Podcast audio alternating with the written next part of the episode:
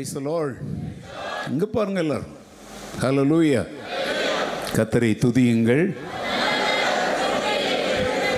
ஆமென். ஏன் ஆண்கள் நிறைய பேர் சொல்ல மாட்டீங்க? உங்களுக்கு அவர் நல்லவராக இருக்கு இல்லையா? ஏன் அவர் பெண்களுக்கு மாத்திரம்தான் நல்லவராக இருந்தாரா? இன்னொரு தடவை சொல்லுங்கள், கர்த்தரை துதியுங்கள். ஆமென். நான் சொல்கிறேன், கடந்த மூன்று வாரம் கடினமான உபத்திரவத்தின் பாதையில் நான் கடந்து சென்ற போது கர்த்தர் எனக்கு நல்லவராக இருந்தார். அவர் கிருபை என்னை தாங்கியது. அதனால தான் மூன்றாவது வாரத்தில் எழுந்து நின்று உங்களோடு கர்த்தருடைய வார்த்தையை பகிர்ந்து கொள்ள நான் வந்து நிற்கிறேன். ஆமென்.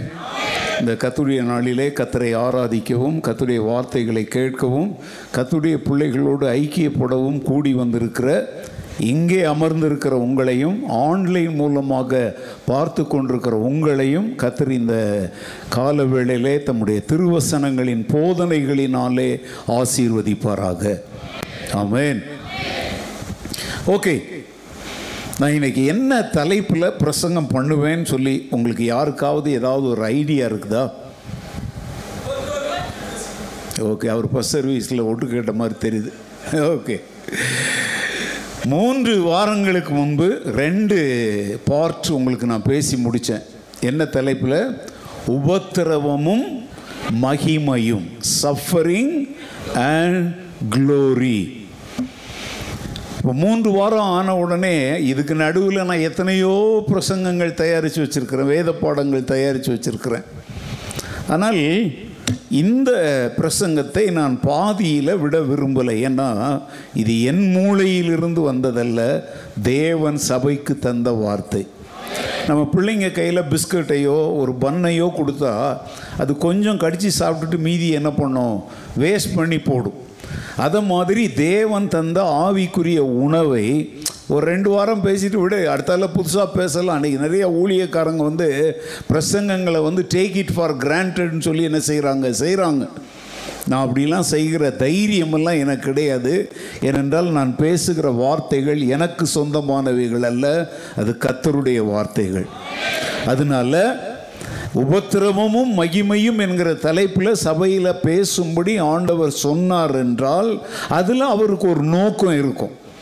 அதனால அதை பேசி முடிக்க வேண்டியது யாருடைய கடமை? என்னுடைய கடமை, பொறுப்பு. அதனால் இன்னைக்கு பார்ட் நம்பர் த்ரீ, உபத்திரவமும் மகிமையும், suffering and glory, part number three. எவ்வளோ வேகமாக முடிக்க முடியுமோ நான் முடிக்க பிரயாசப்படுகிறேன். இந்த பிரசங்கங்களை நான் ஆரம்பிக்கும் பொழுது ஆதார வசனமாக நம்ம எதை எடுத்துக்கொண்டோன்னு சொல்லி உங்களில் யாருக்காவது ஞாபகம் இருக்குதா? ரெண்டு கொரிந்தியர் நாலாவது அதிகாரம் எட்டு, ஒன்பது, பதினாறு, பதினேழு, பதினெட்டு. அதை மாத்திரம் இன்றைக்கு ஒரே ஒரு முறை வாசித்துட்டு மற்ற பகுதிகளுக்கு நாம் கடந்து செல்வோம். Second Corinthians chapter four verse eight, nine, sixteen to eighteen. நாங்கள் எப்பக்கத்திலும் நெருக்கப்பட்டும் ஒடுங்கி போகிறதில்லை, கலக்கமடைந்தும் மனமுறிவு அடைவதில்லை, துன்பப்படுத்தப்பட்டும் கைவிடப்படுகிறதில்லை, கீழே தள்ளப்பட்டும் மடிந்து போகிறதில்லை, ஆனபடியினாலே நாங்கள் சோர்ந்து போகிறதில்லை. எங்கள் புறம்பான மனுஷனானது அழிந்தும் உள்ளான மனுஷனானது நாளுக்கு நாள் புதிதாக்கப்படுகிறது. மேலும் காணப்படுகிறே அல்ல, காணப்படாதவைகளை நோக்கி இருக்கிற நமக்கு அதி சீக்கிரத்தில் நீங்கும் லேசான நம்முடைய உபத்திரவம் மிகவும் அதிகமான நித்திய கனமகிமையை உண்டாக்குகிறது. ஏனெனில் காணப்படுகிறவைகள் அநித்தியமானவைகள், காணப்படாதவைகளோ நித்தியமானவைகள். Praise the Lord. இந்த வசனத்தில் வந்து பவுல் கிறிஸ்தவ வாழ்வின் தாற்பரியம் அல்லது அதனுடைய குறிக்கோள் அல்லது கிறிஸ்தவ வாழ்வின் மிகப்பெரிய சில தீர்மானங்கள் என்ன என்பதை மிக அழகாக குறிப்பிடுகிறார். இந்த வசனத்தினுடைய பொருள் என்ன தெரியுமா? கிறிஸ்துவை பின்பற்றி கிறிஸ்துவின் சீடனாக வாழ்கிற எவருக்கும் அவர்களுடைய வாழ்விலே என்ன உண்டு?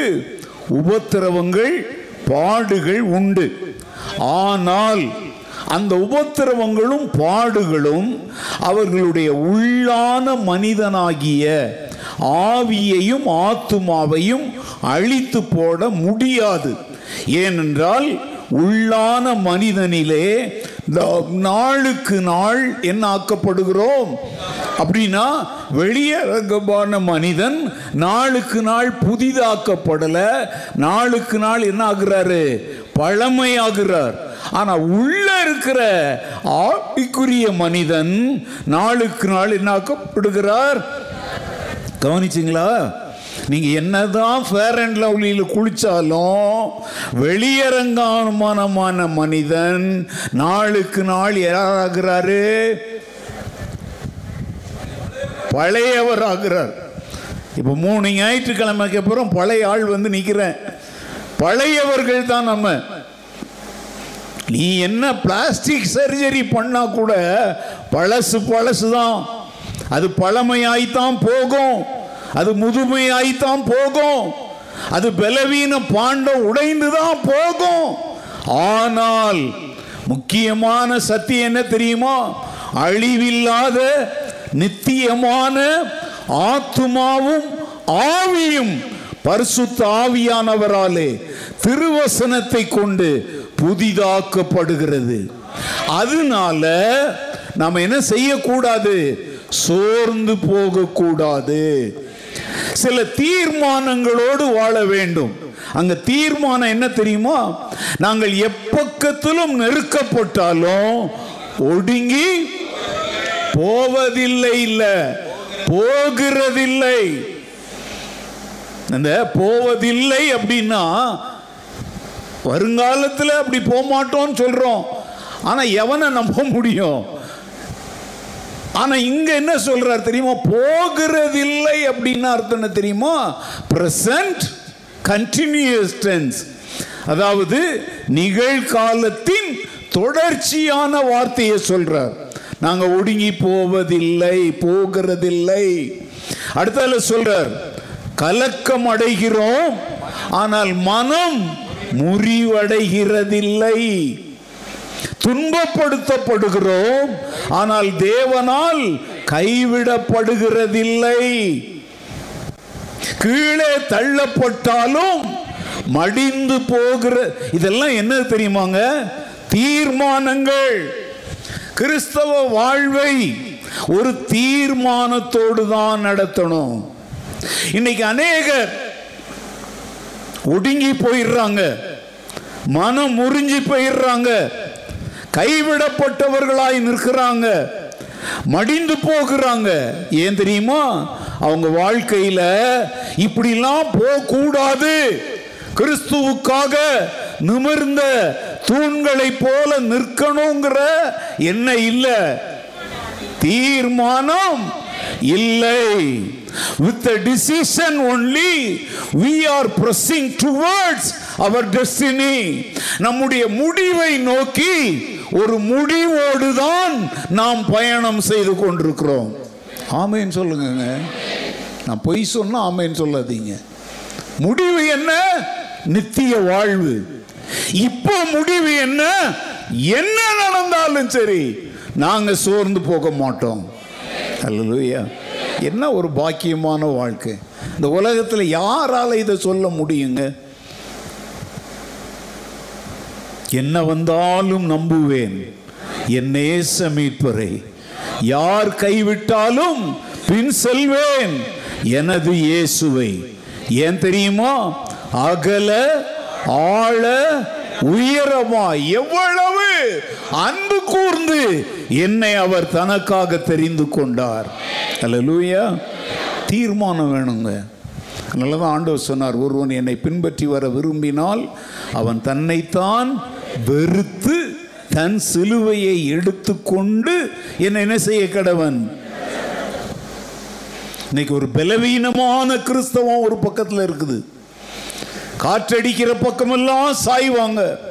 ஒருத்தன் ஆடுனா ஆடுவாங்க, குதினா குதிப்பாங்க, சிரினா சிரிப்பாங்க. சின்ன பிரச்சனை வந்தால் சோர்ந்து போய் ஆண்டவரே நீர் எங்கே இருக்கிறீர்னு கேட்பாங்க. பலவீனமான கிறிஸ்தவம். இன்னொரு கிறிஸ்தவம் இருக்கு, கழுத்துல பட்டாக்கத்திய வச்சுக்கிட்டு மிரட்டப்பட்டாலும் கிறிஸ்து எனக்கு ஜீவன், சாவு எனக்கு ஆதாயம் என்று முழங்குகிற ஒரு வீர கூட்டம். அந்த கூட்டத்தின் வசனம் தான் நம்ம இப்ப வாசித்த வசனம். அல்லேலூயா.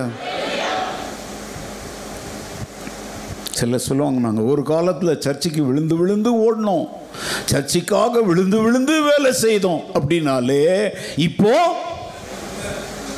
அப்படின்னா இவங்க என்ன ஆயிட்டாங்க, சோர்ந்து போயிட்டாங்க, மனம் முறிவடைஞ்சு போயிட்டாங்க.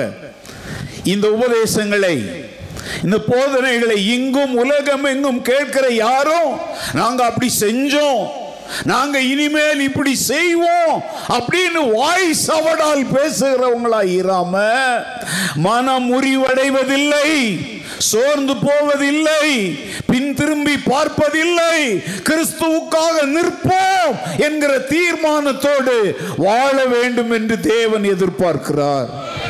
அல்லேலூயா.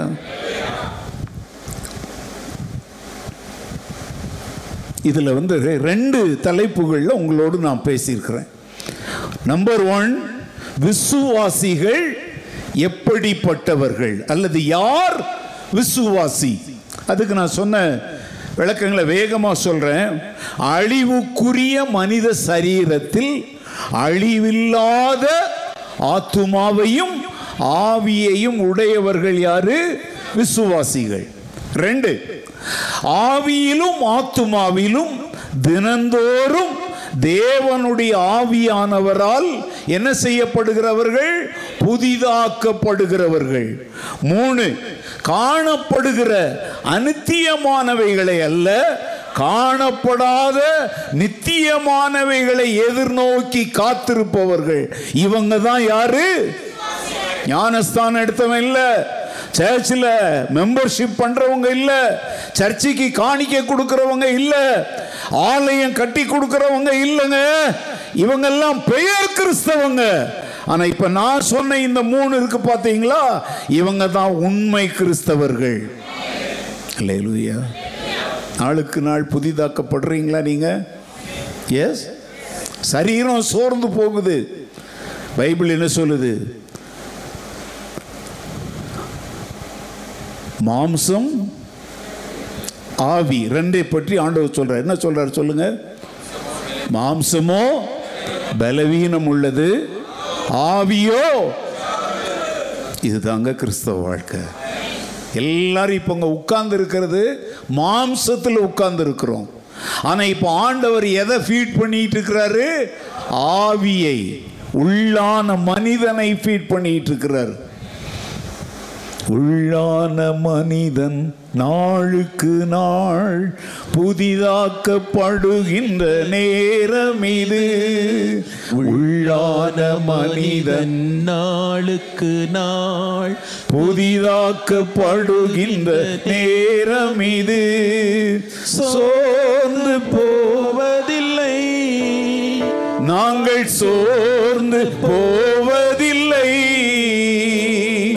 சோர்ந்து போவதில்லை, நாங்கள் சோர்ந்து போவதில்லை, சீக்கிரத்தில் நீங்கிவிடும் இந்த லேசான உபத்திரவம், அதி சீக்கிரத்தில் நீங்கிவிடும் இந்த லேசான உபத்திரவம். என்ன உபத்திரவம்? அதுதான் இன்னைக்கு என்னுடைய பிரசங்கத்தினுடைய கருப்பொருள். கவனமா இருக்கும். ஓகே. அதற்கு உதாரணமாக பழைய ஏற்பாட்டு பக்தர்கள் எல்லாம் எப்படி பாடுகளை சகித்தார்கள் அப்படிங்கிறத உங்களுக்கு நான் பட்டியல் போட்ட எபிரேயர்ல இருந்து. குறிப்பாக யாரை உங்களுக்கு உதாரணமாக சொன்னேன்? மோசே. அவன் வந்து அரண்மனை வாழ்க்கையில் இருந்தான், இளவரசியின் மகனாக வளர்க்கப்பட்டான். ஆனால் தேவனுடைய ஜனங்களோடு துன்பத்தை அனுபவிப்பதை அவனே தெரிந்து கொண்டான். எகிப்தினுடைய பொக்கிஷங்களை விட கிறிஸ்துவின் நிமித்தம் நிந்தையை அனுபவிப்பதை தனக்கு வரும் அதிக பாக்கியம் என்று கருதினான். ஹல்லேலூயா. ஏங்க, இது வந்து யாரும் அவனை ஃபோர்ஸ் பண்ணி பண்ண வைக்கல, அவனே தேவ ஜனங்களோடு துன்பப்படுவதை யார் தெரிந்து கொண்டா? மோசேயே தெரிந்து கொண்டான். கிறிஸ்துவுக்காக நிந்தைகளை அனுபவிக்கணுங்கிறத அவனே என்ன செய்தான் அப்படின்னா அர்த்தம் என்ன தெரியுமா? கிறிஸ்தவ வாழ்க்கையினுடைய சில காரியங்கள் யார் மேலும் வலுக்கட்டாயமாய் என்ன செய்யப்படுவதில்லை, திணிக்கப்படுவதில்லை. அது உன்னுடைய தீர்மானத்தை சார்ந்தது. Christianity is a choice. நீ விரும்பினால் ஆண்டவருக்காக வைராகியமாய் ஒரு தீர்மானத்தோடு ஒரு சரியான முடிவை நோக்கி பயணம் செய்யலாம். இல்லையா உப்புக்கு சப்பானியா, செத்த கிறிஸ்தவனா பெயர் கிறிஸ்தவனா வாழ்ந்து போக வேண்டிய இடத்திற்கு போகலாம். எங்க அழுகையும் பற்கடிப்பும் நிறைந்த இடம். கிறிஸ்தவங்கள்லாம் பரலோகம் போயிடுவாங்கன்னு நினைக்காதீங்க. கிறிஸ்துவுக்காக வாழ்ந்தவங்க தான் பரலோகம் போவாங்க. கிறிஸ்தவனாய் பெயருக்கு வாழ்ந்தவன் எங்க போக முடியாது. ஆமா, இதெல்லாம் அதிர்ச்சியூட்டும் உண்மைகள். நிறைய பேர் நினைக்கிறாங்க ஞாயிற்றுக்கிழமை சர்ச்சுக்கு போயிட்டா காணிக்கை கொடுத்துட்டா ஏதோ ஆடி ஓடி சர்ச்செல்லாம் கிளீன் பண்ணி அதெல்லாம் செஞ்சுட்டா பரலோகம் கிடைக்கும்னா, பரலோகம் ஒன்றும் குப்பை தொட்டி இல்லைங்க. உனக்கு ஒரு தீர்மானம் இருக்கணும், உனக்கு ஒரு வைராகியம் இருக்கணும். பேர் கிறிஸ்தவனா வாழக்கூடாது. அது ஆங்கிலத்தில் என்ன சொல்கிறாங்க? Nominal Christians. நாமினல்னால் என்ன தெரியுமா? ஏதோ ஒரு பேருக்கு. சில சொல்லுவாங்க என்ன சேலரி கொடுக்குறாங்க போனால் ஏதோ நாமினலாக கொடுக்குறாங்க, ஒரு ஐம்பது ரூபா கொடுக்குறாங்க. அதை மாதிரி ஏதோ பேருக்கு கிறிஸ்தவங்களாக இருக்கிறோம். சாமுவேல் என் பேர், நான் கிறிஸ்தவன். ஆனால் இருக்கிறதெல்லாம் சாராய கடை. உன் பேர் என்னப்பா? பீட்டர். பிடிக்கிறதெல்லாம் சொக்கலால் பீடி. சிஸ்டர் உங்கள் பேர் என்ன? சமாதானம். ஆனால் உலக மகா பஜாரி, வாயை திறந்தால் டிக்ஷனரியில் இல்லாததெல்லாம் வரும். இவங்க தான் யாரு? வைராக்கியமற்ற உயிரற்ற செத்த மீன்கள். இந்த மீன் பாருங்க, தண்ணி எவ்வளோ வேகமாக போனாலும் ஓடையில் தண்ணி சலசலத்து ஓடினாலும் உயிர் உள்ள மீன்கள் தண்ணி போகிற போக்கிலேயே போகாதுங்க. நீங்கள் வேணா இதுவரை கவனிக்கலாம், இனி கவனித்து பாருங்க. தண்ணி இப்படி வருதுன்னா உயிருள்ள மீன்கள் என்ன செய்யும்? அதை எதிர்த்து தான் பயணம் செய்யும். ஆனால் செத்து போன மீன் அப்படி போகாது. தண்ணி எங்கே இழுத்துக்கிட்டு போகுதோ அதே மாதிரி உலகம் என்கிற தண்ணீரிலே உயிருள்ள மீன்களை போல கிறிஸ்துவுக்காக வைராகிய வாஞ்சையோடு எதிர்நீச்சல் போடுகிற ஒரு கிறிஸ்தவம் இருக்குது. உலகத்தோடு உலகமா ஒத்து போகிற செத்து போன கிறிஸ்தவம் இருக்குது. இந்த ரெண்டுல ஏதாவது ஒன்றில தான் நீ இருக்க முடியும், ரெண்டுலயும் இருக்க முடியாது. எதுல இருக்கிற அப்படிங்கிறத யாரும் தீர்ப்பு சொல்ல முடியாது, உன் மனசாட்சிக்கு தெரியும். நிறைய வசனங்கள் சொன்ன எபிரேயர் பதினொன்றுல ஸ்திரீகள் சாக கொடுத்து தங்களுடையவர்களை உயிரோடு எழுக்க பெற்றார்கள். சிலர் விடுதலை பெற சம்மதியாமல் கட்டுகளையும் காவல்களையும் அனுபவித்தார்கள் சொல்லி பதினோராவது அதிகாரம் முப்பத்தி அஞ்சுல இருந்து முப்பத்தி எட்டு வரைக்கும் வாசித்தோம். கடைசியா எங்க முடிச்சங்கிறது உங்களுக்கு ஞாபகம் இருக்கா? குறிப்புகள் எழுதுறவங்களுக்கு தெரியும். பிலிப்பியர் மூன்றாவது அதிகாரம் ஏழு முதல் பதினொன்று வரை உள்ள வசனங்கள்ல நான் முடிச்சேன். அங்க பவுல் என்ன சொல்றாருன்னா, நான் கிறிஸ்துவுக்காக எனக்கு லாபமாய் இருந்த எல்லாவற்றையும் நஷ்டமும் குப்பையுமா நான் விட்டுட்டேன் அப்படின்னு நிறைய சொல்றார். சொல்லிட்டு அதெல்லாம் ஏன் சொன்னார் அப்படிங்கறத அங்க பாக்குறோம். அந்த பதினோராவது வசனத்தை மாத்திரம் வாசிங்க. பிலிப்பியர் மூன்று பதினொன்று, அவருக்காக எல்லாவற்றையும் நஷ்டம் என்று விட்டேன், குப்பையுமாக எண்ணுகிறேன். அவருக்காக, யாருக்காக? கர்த்தராகிய இயேசு கிறிஸ்துவுக்காக எல்லாவற்றையும் நஷ்டம் என்று விட்டேன், குப்பையுமாக. நான் கேட்கிறேன், இந்த வார்த்தைகளை இங்கேயும் உலகெங்கும் கேட்டுக்கொண்டிருக்கிற நீங்கள் உங்களுக்காக எல்லாவற்றையும் இழந்து பிதாவுக்கு சமமாயிருப்பதை கொள்ளையாடின பொருளாக எண்ணாமல் தம்மை தாமே வெறுத்து அடிமையின் ரூபம் எடுத்து மனுஷர் சாயலாகி சிலுவையின் மரண பரியந்தமும் கீழ்ப்படிந்தவராகி தம்மை தாமே தாழ்த்தி நமக்காக ஜீவ பலியான தேவ ஆட்டுக்குட்டியானவருக்காக நீங்கள் எதையாவது இழந்திருக்கிறீர்களோ, எதையாவது விட்டிருக்கிறீர்களோ, எதையாவது நஷ்டம் என்று எண்ணி இருக்கிறீர்களா? இல்லை அப்படின்னா நீ செத்த கிறிஸ்தவன் இல்லை. எஸ், என் ஆண்டவர் இயேசுவின் மேல் உள்ள அன்பிற்காக என்னால் எவ்வளவு இழக்க முடியுமோ அவ்வளவு இழந்திருக்கிறேன்ற ஒரு பதில் உங்க மனசுல இருக்குமானால் நீங்கள் இந்த நாளின் விசுவாச வீரர் பட்டியலில் இருக்கிறீங்கன்னு அர்த்தம். ஏங்க சத்தமே இல்லை? மனசாட்சி குத்துதா? எனக்கெல்லாம் என் மனசாட்சி குத்தலை. தைரியமாக நான் சொல்லுவேன், இழக்க வேண்டிய எவ்வளவோ காரியங்களை அனுபவிக்க வேண்டிய வயதில் இழந்திருக்கிறேன். ஒரு குறிப்பிட்ட நல்ல சாப்பிட்ற வயசுன்னு ஒன்று இருக்கும் இல்லையா? ஒரு இருபத்தி ஐந்து வயது வரைக்கும் நல்ல சாப்பிட்ற வயசு. அதுக்கு மேலே போட்டால் தொப்பை வந்துடும். அதுக்கப்புறம் அது வந்து ஊழ சதன்னு சொல்லுவாங்க. நான்லாம் சொல்கிறேன், அந்த இருபத்தி ஐந்து வயதுக்குட்பட்ட காலத்தில் நான் இளம் வயதிலேயே மிஷினரியாக வந்து காடு மலைன்னு அலைந்ததுனால ருசியுள்ள உணவுகள் கூட நான் என்ன செஞ்சதில்லை. யாருக்காக? பசி பட்டினி வறுமை பஞ்சத்தினால இல்லை. வீட்டில் இருந்திருந்தால் நல்லா சாப்பிட்ருக்கலாம், உலக வேலையில் இருந்தால் நல்லா சாப்பிட்டுருந்துருக்கலாம். ஊழியத்துக்கு வந்ததுனால சாப்பாடு கிடைக்காம பட்டினி பசின்றதுக்கு அர்த்தம் தரித்திரம் கிடையாதுங்க. அவைகளெல்லாம் கிடைக்காத இடங்களிலே வாழ்ந்தேன். காடு மலைகள் தீவுகள் பள்ளத்தாக்குல உனக்கு இங்க இருக்கிற மாதிரி மாலுங்கெல்லாம் அங்க இருக்காது. ஹாட் மீல்ஸ், அது என்னது, இன்ஸ்டன்ட் ஃபுட் எல்லாம் அங்க இருக்காது. அது போல இழக்க வேண்டியவைகளை, அதெல்லாம் அது இழக்க வேண்டிய வயது அல்ல.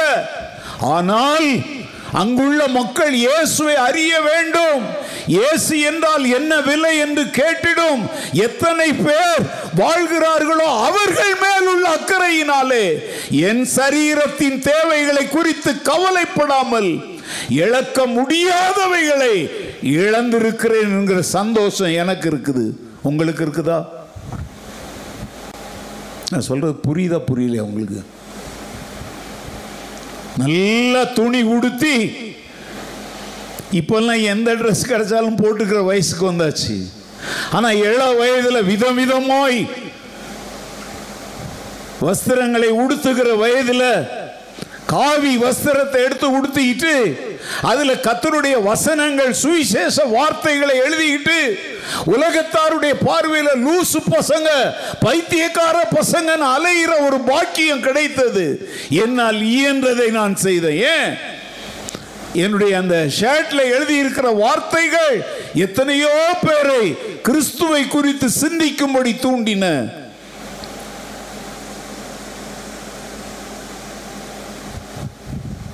நீங்க என்ன சொல்லுவீங்க? ஒரு டிஷர்ட் எக்ஸாம்பிள், கார்ல ஸ்டிக்கர் ஓட்டிட்டு போறீங்க, உள்ள இருக்கிறது யாருன்னு தெரியாது, கருப்பு கண்ணாடி ஏத்திட்டு போயிடுவீங்க. இந்த கிறிஸ்மஸ்க்கு நம்ம எல்லாரும் ஒரு டிஷர்ட் வாங்கலாம். அதுல வந்து முன்பக்கம் ஜீசஸ் இஸ் மை லார்ட், பின்பக்கம் Jesus is the only living God அப்படின்னு பெரிய கொட்டை எழுத்துல பிரிண்ட் பண்ணி தரேன், போட்டுக்குவீங்களா?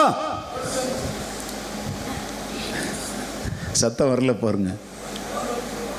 அதுலயே ஐ எம் கிரேசி, கிரேசினா அது லூசு. நிறைய பனியன் பாருங்க, ஐ எம் கிரேசின்னு போட்டிருப்போம். ஒரு முறை ஒரு பையனை நான் பார்த்தேங்க, அவன் டி ஷர்ட்ல போட்டிருக்கிறான், ஐ ஆம் எ ரெட் டெவில் அப்படின்னு போட்டிருக்கிறான். நான் வந்து சிவப்பு பிசாசுன்னு எழுதியிருக்கிறோம். இன்னைக்கு நான் கேட்குறேங்க, நாங்கள்லாம் எங்களுடைய இளம் வயதில் சட்டைகளில் அந்த அது என்ன பெயிண்ட், அது ஃப்ளோரசன்ட் பெயிண்ட், ஃப்ளோரசன்ட் பெயிண்ட்டுன்னு சொல்லுவாங்க. அப்படியே கொஞ்சம் அது கிளார் அடிக்கும். உட்காந்து இரவெல்லாம் உட்காந்து எழுதுவேன், நான் எழுதுவேன். நான் அந்த நாட்களில் கொட்டை கொட்டையாக எழுதுவேன். எல்லா ஷர்ட்டும் காவி கலரில் தான் நாங்கள் தைப்போம். என் நண்பர்கள் எல்லாம் முன்பக்கம் பின்பக்கம் சட்டையினுடைய இந்த இடத்துல ஒரு பட்டி வருது பார்த்தீங்களா, இந்த இடத்துல இயேசுவே ஆண்டவர் இல்லை இயேசுவே ரட்சகர். ஏங்க அப்படிலாம் போட்டுக்கிட்டு அலைய வேண்டிய வயசாது இயேசுவின் மேல் உள்ள அன்பினர். இப்போ நீங்கள் அப்படி செய்யணும்னு சட்டம்லாம் இல்லைங்க. அப்படி செஞ்சாதான் சுவிசேஷ ஊழியம். நான் சொல்லலை, நான் என் அனுபவத்தை சொல்லுகிறேன். ஏன்னா எங்களுக்கு அந்த நாட்களில் போதித்தவங்க அப்படிப்பட்ட வைராக்கியத்தை போதித்தாங்க. ஆனா இன்னைக்கு ஆடு பாடு குடி கும்மாளமடின்னு கத்து கொடுக்கிறதுனால எங்களுக்குள்ள இருந்த அந்த பக்தி வைராக்கியம் இன்னைக்கு இந்த பசங்களுக்குள்ள என்ன செய்ய மாட்டேங்குது. ஏங்க அறிவிக்காவிட்டா எப்படிங்க கேள்விப்படுவாங்க? எங்களுக்கு போதித்தவங்க அறிவித்தாங்க, நாங்கெல்லாம் வைராக்கியம் உள்ளவங்களா மாறணும். ஆனா இன்னைக்கு இந்த இடத்தை விட்டு நீ வெளியே போனா எப்படி வேணாலும் இரு ராஜான்னு தான் போதிக்கிறாங்க. இதெல்லாம் எல்லா போதனைகளையும் கேட்பது ரொம்ப ஆபத்து. அப்படியே பேசிக்கிட்டே வருவாங்க, அப்படியே உலகத்தை கொண்டாந்து உள்ள பூத்துவாங்க. அந்த பிரசங்கியார் போட்டிருக்கிற ட்ரெஸ், அவருடைய தோற்றங்களே அதை கேட்டுக்கிட்டு இருக்கிற வாலிபனே ஒரு நடிகனா மாத்தி விடுது. அவங்க தலை ஸ்டைலு, அவங்க இப்படி ஆட்டும் போது அவங்க முடி ஆடுறது, சினிமாக்காரன் தோத்தாங்க. எதற்காக இதை நான் சொல்றேன்னா, கிறிஸ்துவுக்காக நீ என்னத்தை இழந்த?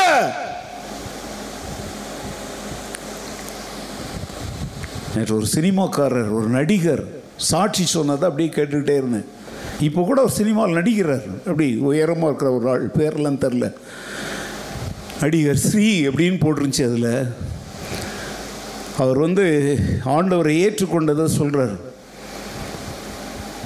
அவங்க அம்மா தான் முதல்ல வந்து ரொம்ப வியாதி நிமித்தம் யாரோ சொன்னாராம் ஒருத்தர், இந்த ஜெ ஹாரிஸ் ஜெயராஜ்னு ஒருத்தர் இருக்கார் பார்த்தீங்களா, மியூசிக் டைரக்டர். அவங்க குடும்பத்தோடு இவங்க தொடர்பு உள்ளவங்க. ஹாரிஸ் ஜெயராஜுடைய அப்பா இந்த நடிகருடைய அம்மா அப்பா கிட்ட சொன்னாங்களாம், நீங்கள் பார்க்காத தெய்வம் இல்லை, போகாத கோயிலே இல்லை, வேண்டாத பிரார்த்தனையே இல்லை, ஆனால் உங்களுக்கு உடம்புக்கு என்ன ஆகலை, நல்ல ஆகலை. சரி, இவ்வளோ கோயில், இவ்வளோ தெய்வம், இவ்வளோ பிரார்த்தனை பண்ணிங்களே, இயேசுகிட்ட ஒரு பிரார்த்தனை பண்ணி பாருங்களேன்னு சொன்னாராம். சுவிசேஷம் பாருங்க. அவங்களுக்கு இதை யாருமே என்ன செய்யலை, சொல்லலை. உடனே அவங்க சொல்லியிருக்காங்க, இதை யாருமே சொல்லலையே, சரி இயேசுநாதர்கிட்டையும் ஒரு பிரார்த்தனை பண்ணிக்கிறோம் அப்படின்னு சொல்லி இயேசுவை தேட ஆரம்பித்த போது அத்தனை ஆண்டுகள் தீராத வியாதி அந்த அம்மாவை விட்டு விலகியது, அந்த வீட்டிற்கு ரட்சிப்பு வந்தது. இப்போ நான் சொல்கிற நடிகர் பையன் இருக்கான் பார்த்தீங்களா, அவன் வந்து மாலை போட்டுக்கிட்டு போகிற ஆள். அவன் வந்து என்ன பண்ணியிருக்கிறான், இது அவனுக்கு ஏற்றுக்கொள்ள முடியலை. நல்ல தண்ணி வண்டி வேற. அவங்க அம்மா சொல்லியிருக்கிறாங்கப்பா, இதெல்லாம் விட்டுருப்பா, பாரு இயேசுநாதர் தான் உண்மையான தெய்வம்னு தெரிஞ்சிச்சு, பாரு எந்த தெய்வமும் என்னை சுகமாக்க முடியலை, அவர் தான் என்னை சுகமாக்கி இருக்கிறாரு, வா நம்ம குடும்பமாக யாரை கும்பிடலாம். அப்போ அவர் சொன்னாராம், பாரு எல்லா தெய்வத்தோட இயேசுவும் ஒரு தெய்வம்னு சொன்னால் நான் கும்பிடுறேன், ஆனால் இயேசு தான் தெய்வம்னு சொன்னால் நான் கும்பிட மாட்டேன்னாராம். பிசாசு எப்படி கற்றுக் கொடுக்குறான் பாருங்க. எல்லா தெய்வத்தோட இயேசுவும் ஒரு தெய்வம்னா இது என்ன கூட்டாஞ்சோரா, சவுச்சவு பார்த்தா? இயேசு தான் தெய்வங்கிறது தாங்க சத்தியம். கடைசி வண்டி ஓடி இருக்கு, ஏத்து நின்று இருக்கிறார், என்னென்னோ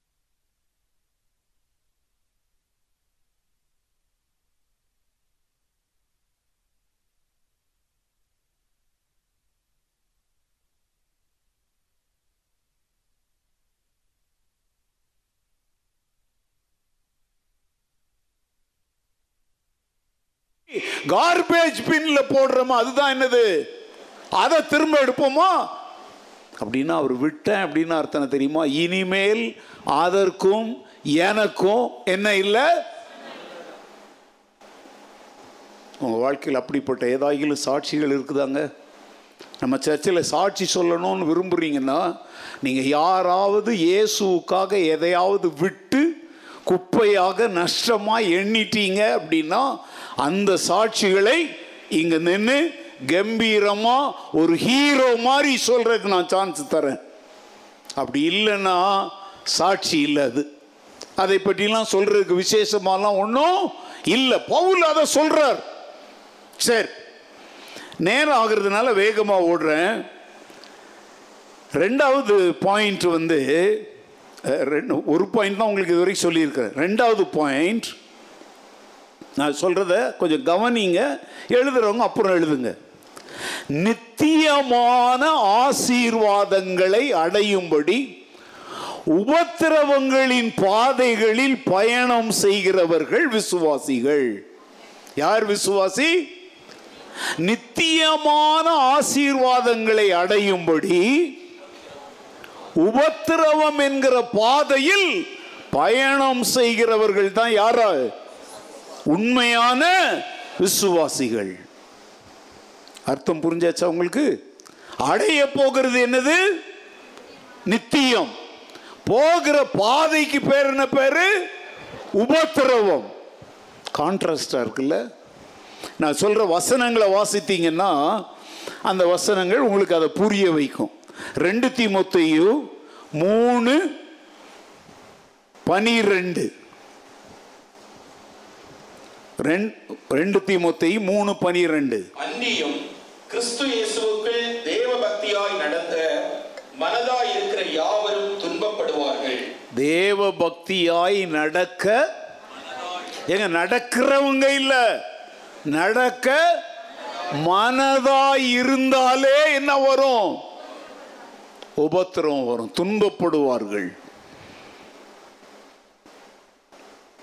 கிறிஸ்து இயேசுவுக்குள் தேவ பக்தியாய் நடக்க நீ மனதாய் இருந்தாலே நீ என்ன பாதையில் நடக்கணும்?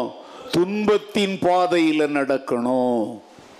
இன்னைக்கு நிறைய பேர் சொல்றாங்க, பலவந்தமா மதம் மாற்றுறாங்கப்பா, கட்டாயமா மதம் மாற்றுறாங்கப்பா.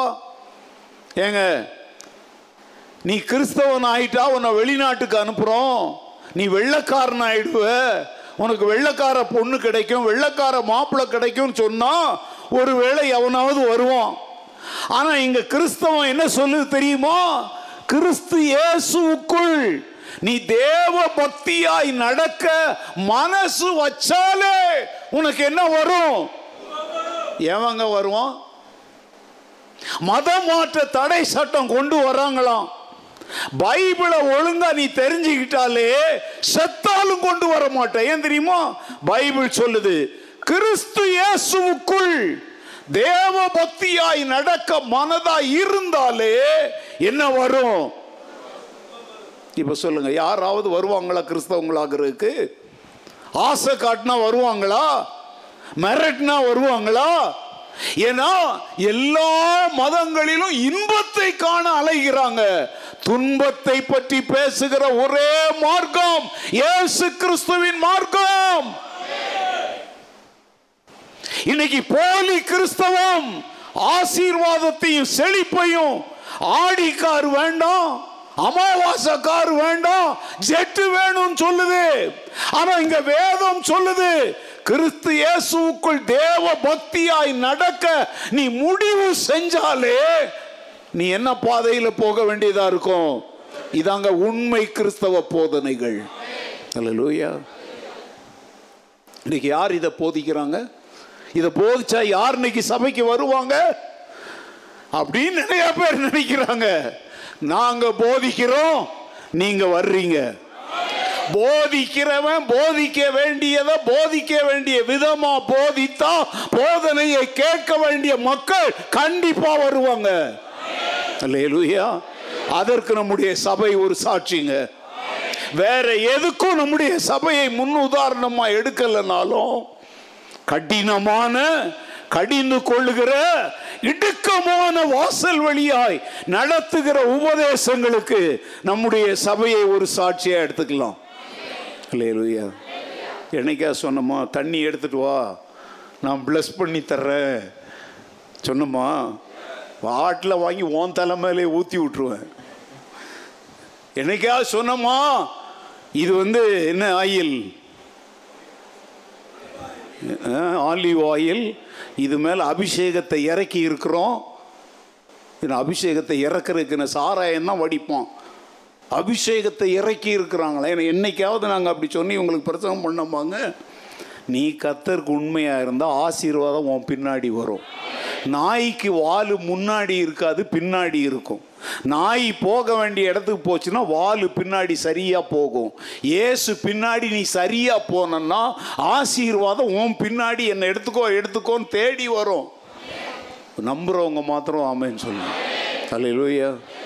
நாம் ஆசீர்வாதங்களை தேடி ஓடுகிறவர்கள் அல்ல, ஆசீர்வாத ஊற்றாகிய இயேசுவை தேடுகிறோம். கர்த்தரை தேடுகிறவர்களுக்கோ ஒரு நன்மையும், சிங்க குட்டிகள் தாழ்ச்சி அடைந்து பட்டினியாயிருக்கும் கர்த்தரை தேடுகிறவர்களுக்கோ, இதை விசுவாசிக்கிறவங்க நாம. முதலாவது தேவனுடைய ராஜ்யத்தையும் அவருடைய நீதியையும் தேடுங்கள், அப்பொழுது இவைகள் எல்லாம் உங்களுக்கு என்ன செய்யப்படும். இதை போதிக்கிறவங்க நம்ம. ஹல்லேலூயா. பொருத்தனை காணிக்க பண்ணி கொடு, அப்படி கொடு, இப்படி கொடு, கர்த்தர் உன்னை அத்தனை மடங்கு ஆசீர்வதிப்பாருங்க. எத்தனை மடங்குன்னு அவர் தான் முடிவு செய்யணும். உண்மையுள்ள மனுஷன் பவுல் தெளிவாக சொல்றார். அப்போஸ்தலர் இதை வாசிக்க வேண்டாம், நானே சொல்றேன். பதினாலு இருபத்தி ரெண்டு நேரம் ஆகிப்போச்சு. நாம் அநேக உபத்திரவங்களின் வழியாய் தேவனுடைய ராஜ்யத்தில் பிரவேசிக்க வேண்டும் என்று சொன்னார்கள். அப்ப தேவனுடைய ராஜ்யத்தில் பிரவேசிக்கணும்னா எதன் வழியா போகணும்? அநேக உபத்திரவங்கள்.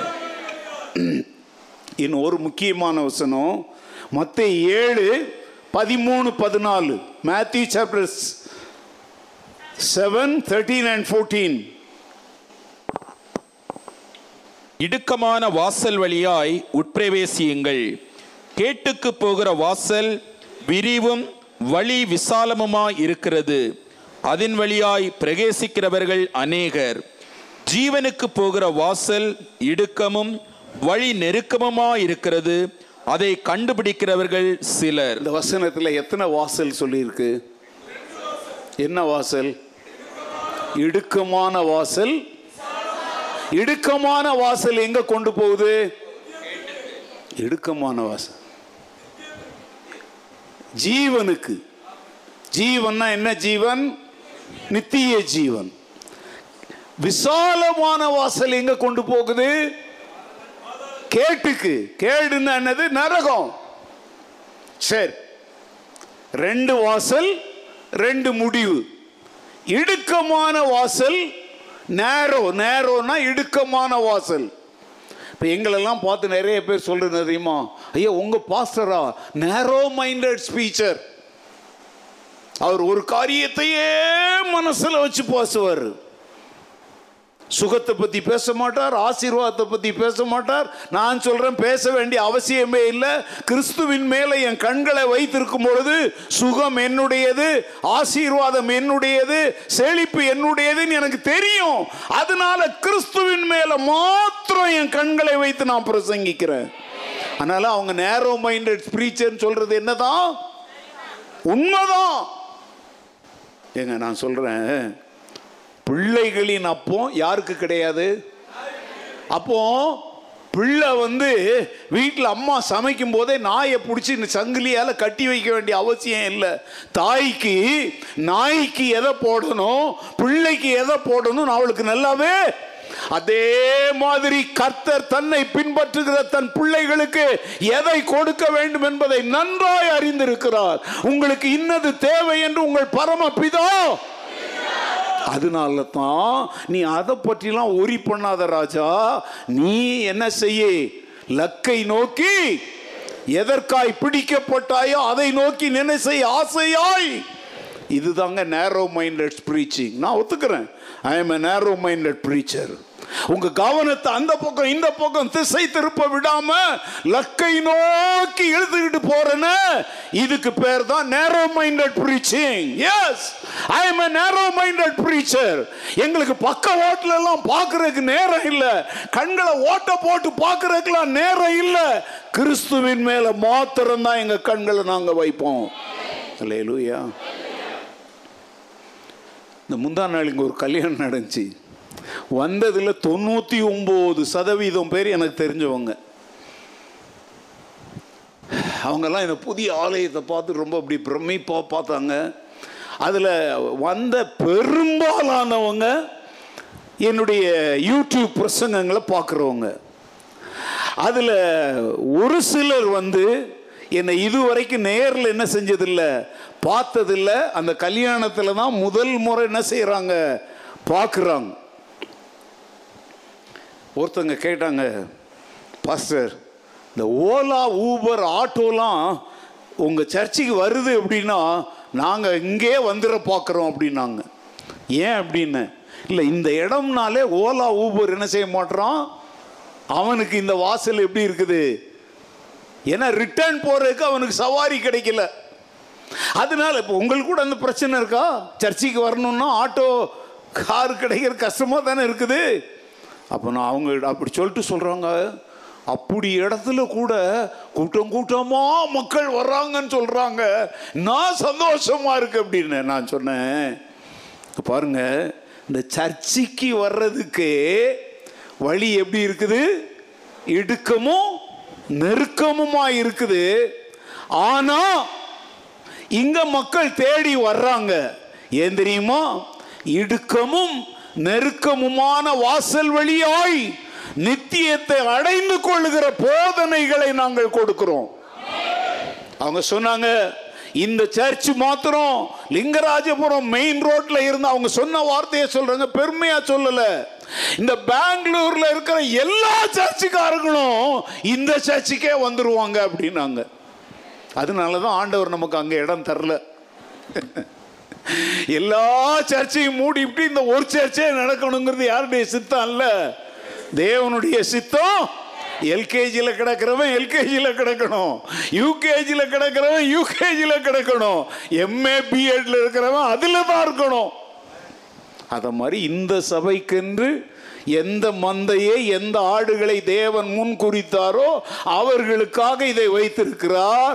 இங்க ஓலா ஊபர் ஆட்டோ வரலனாலும் நடந்து ஓடி பிடிச்சாவது வந்து உட்கார்ந்து பிரசங்கத்தை கேட்கிற நீங்கள் பாக்கியவான்கள். இந்த இடுக்கமான வாசல் விசாலமான வாசல் புரியலன்னா நம்ம சர்ச்சைக்கு வர்றதை வச்சே புரிஞ்சுக்கோங்க. அல்லேலூயா. ஏன் இங்க வர்றீங்க, கடினமான உபதேசம், கடிந்து கொள்ளுதலின் உபதேசம், சீழ் பிதுக்கி ரணத்தை சுத்தம் பண்றது மாத்திரம் இல்ல, சுகமாக்குகிற உபதேசம். இதெல்லாம் கவர்ச்சி ஒண்ணுமே இல்லைங்க. இங்க கவர்ச்சி என்ன தெரியுமா, உள்ளதை உள்ளபடி பேசுகிறோம். அவங்களுக்கு நான் அதை சொன்னேன், ஐயா நாங்க ஒன்று சொன்னோம் அதையும் நீங்க வசனத்தோட சேர்த்துட்டீங்க, அதாங்க எங்க சிறப்பு. நீங்க என்ன பேசினாலும் நாங்க எதை கொண்டாந்து கொடுத்துருவோம். இந்த வசனத்தை நான் அன்னைக்கு முந்தா நாள் அவங்ககிட்ட சொன்னேன். இடுக்கமான வாசல் அது நெருக்கமாக தான் இருக்கும், அப்படி கொஞ்சம் இடிச்சுக்கிட்டு இடிச்சுக்கிட்டு தான் அட்ஜஸ்ட் பண்ணிடுறேன். இடுக்கமான வாசலில் எப்படி போகணும், அட்ஜஸ்ட் பண்ணிட்டு போகணும். விசாலமான வாசலில் கைவீசமா கைவீசுன்னு போகலாம். இப்போ நம்ம சர்ச்சிலெல்லாம் கொஞ்சம் அட்ஜஸ்ட் பண்ணிட்டு தான் நீங்கள் ஆராதிக்கணும், கொஞ்சம் விட்டு கொடுத்து தான் போகணும் இல்லையா. கால் மேலே கால் போட்டுக்கிட்டுலாம் உட்கார முடியாது, முக்காடு போடாமலாம் இருக்க முடியாது, சட்டையை பட்டன் திறந்து போட்டுக்கிட்டுலாம் இருக்க முடியாது. ஏன்னா கொஞ்சம் இங்கே உபதேசம் எப்படி இருக்கும், இடுக்கமாக இருக்கும். கர்த்தருடைய பந்தியில் கூட வரிசையாக வானா வரிசையாக தான் வரணும். ஏன், ஒழுங்கு, டிசிப்ளின். சீசன் என்றால் இங்கிலீஷில் டிசைபிள்னு சொல்கிறோம். டிசிப்ளின் இருக்கிறவன் தான் யாரு, டிசைபிள். இடுக்கமான வாசலா நீங்க சிலர் யோசிக்கலாம். இயேசு பிரசங்கித்த போது கூட நிறைய கூட்டம் ஜனங்கள் என்ன செஞ்சாங்க தெரியுமோ, இது கடினமான உபதேசம், யார் இதை அப்படின்னு பின்வாங்கி போனாங்க. இயேசு தன் சீஷர்களை பார்த்து கேட்குறாரு, நீங்களும் போய்விட? அப்போ பேதுரு என்ன சொன்னான்? ஆண்டவரே, யாரிடத்தில் போவோம்? நித்திய ஜீவ வசனங்கள் உம்மிடத்தில். இந்த சர்ச்சுக்கு வந்து நிறைய பேர் போயிட்டாங்க. நீங்கள் தான் பேதுரு மாதிரி நிலைச்சு நிற்கிறீங்க. உங்களுக்கு நீங்களே ஒரு ஆமேன்னு சொல்லிக்கோங்க, இல்லையா? Praise the Lord. இடுக்கமான வாசலை தெரிந்து கொள்வோம். இங்கே பாருங்கங்க, காஃபி குடிக்க போகிறோம், அல்வா, காரசேவு, காஃபி மூணையும் வச்சுருக்குறாங்க. நீங்கள் எதை எடுத்து சாப்பிடுவீங்க காஃபி சாப்பிட்றதுக்கு முன்னாடி? ஏன் அல்வா சாப்பிட்டேன்னு? அல்வான்னா என்னன்னு தெரியுமா? ஓ, எங்கள் ஊர் புத்தியில் நான் சொல்கிறேன். இன்னும் ஊர் பாருங்கள், உள்ளே இருக்குது பாருங்கள். நான் ஊருக்கெல்லாம் செத்துட்டேன்னு நினச்சிட்டு இருக்கிறேன், இன்னும் அது உயிரோடு தான் இருக்குது. சரிங்க, மிக்சர். இந்த பக்கம் ஸ்வீட்டு, காஃபி. இப்போ காஃபி சாப்பிட்றதுக்கு முன்னாடி எதை சாப்பிடணும்? ஏன் ஸ்வீட்டை சாப்பிடக்கூடாது? அப்படி சட்டம் எதாவது இருக்கா? ஏங்க, ஏன் காரத்தை சாப்பிட்டுட்டு காஃபி குடிப்பீங்க? இதுக்கு கூட பதில் தெரியாதப்போ. ஏ, காரத்தை சாப்பிட்டுக்கிட்டியா காஃபி குடித்தா டேஸ்ட்டாக இருக்கும், ஸ்வீட்டை சாப்பிட்டுட்டு காஃபி குடித்தா சப்புன்னு இருக்கும். கரெக்டா? அது மாதிரி நித்திய வாழ்வுங்கிற இனிமையை அனுபவிக்கணும்னா இந்த உலக வாழ்வில் காரம் என்கிற உபத்திரவத்தை நாம் சந்திக்கணும். அல்லேலூயா. அப்போ பரலோகம், அப்போ தான் இந்த உலகத்தை நம்ம வெறுப்போம். உலகம் உனக்கு இனிக்க இனிக்க நீ நித்தியத்தை விரும்பவே மாட்ட. உலகம் உனக்கு காரமும் கசப்பும் வெறுப்புமா இருக்க இருக்கதான் சாலேமின் ராஜா, சங்கையின் ராஜா, சுவாமி வாருமேன், உமை எட்டி எட்டி அண்ணாந்து பார்த்து கண் பூத்து போகுதே, வாரும் ஆண்டவரே நீ கூப்பிட ஆரம்பிப்ப. இடுக்கமான வாசல் நித்திய வாழ்வின் மேல் ஆர்வத்தை உண்டாக்கும். அல்லேலூயா. ஓகே, நேரம் ஆகுது, இன்னும் ஓடுறேன். இந்த விசுவாசிகளுடைய வாழ்வில் நடக்கிற எதுவுமே அப்போ இந்த வசனங்கள் என்ன சொல்லுது தெரியுமா? இடுக்கமான வாசல் வழியாக அனுப்புகிறாருன்னா அப்போ அதில் ஒரு நோக்கம் இருக்குது.